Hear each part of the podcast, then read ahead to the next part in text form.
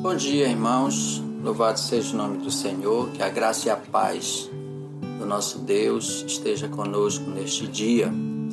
Irmãos, é, não sei se já aconteceu com os irmãos, mas às vezes nos propomos aí a uma cidade sem de fato conhecer o caminho. Então nós usamos de mapas, geralmente mapas, né, para chegar àquele local. Ocorre que muitas vezes nós pegamos a estrada errada a estrada errada. E isso já aconteceu comigo, de ter que voltar 30 quilômetros porque eu peguei a estrada errada. Tive que voltar para novamente pegar a estrada certa. Esse texto que nós vamos compartilhar hoje é sobre isso. Os, os discípulos a caminho de Emaús, né? E embora eles conhecessem o caminho de Emaús, mas eles estavam na estrada errada. E não era esse o propósito de Jesus para as suas vidas. Então ele diz esse texto que eles iam para uma aldeia chamada Emaús, distante cerca de 60 estádios de Jerusalém. Isso dá mais ou menos 11 quilômetros. É uma distância considerável para aquela época. E eles estavam 11 quilômetros distante de Jerusalém, ou seja, distante daquilo que Jesus havia ordenado a eles que eles ficassem em Jerusalém. É, então Jesus, sabe como o bom pastor, né, vai atrás e caminha com esses discípulos. Né, e pergunta a eles: olha, o que é que preocupa a vocês? O que é que vocês falam tanto à medida que vocês caminham? E eles começam a falar para Jesus então dos últimos acontecimentos. Ah, só tu não conheces Jesus, varão conhecido em obras e palavras da parte de Deus, como os sacerdotes, como eles o, o mataram, o crucificaram. Né? E Jesus havia dito a eles que haveria de ressuscitar.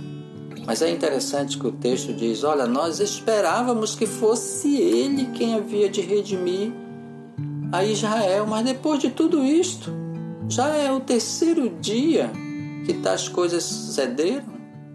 E parece sim que eles não lembravam de tudo que Jesus havia já falado a eles. Jesus os repreende, honestos e tardo de coração, para querer, né, creio que os profetas disseram. E Jesus usa de uma ferramenta, irmãos, não um argumento humano, mas uma ferramenta, sabe, para trazê-los novamente ao propósito inicial, que era ficar em Jerusalém.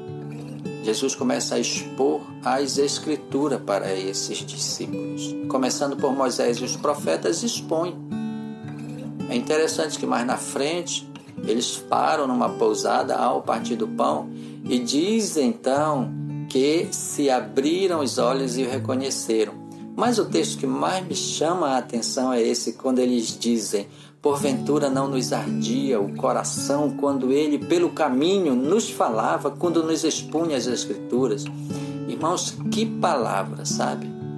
Ah, o coração desses discípulos começou a arder novamente com a exposição da palavra de Jesus, as Escrituras. Isso é uma lição para nós, irmãos. Não devemos desanimar diante das circunstâncias que estão ao redor de nós.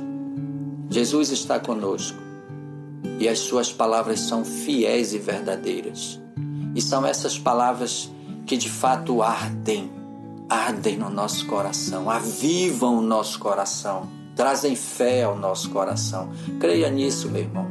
Se aposse disso. A palavra de Deus é viva e eficaz, mais poderosa do que qualquer espada de dois gumes e apta para discernir as mentes e os propósitos do coração. Creia nisso sabe? E se você está no caminho errado, longe, distante, desanimado, sabe? Volte, volte, procure a palavra do Senhor. A exposição dessa palavra de fato pode trazer novamente esse avivamento ao seu coração, arder o seu coração. Que Deus te abençoe, que Deus nos abençoe neste dia. Um grande abraço, meus queridos.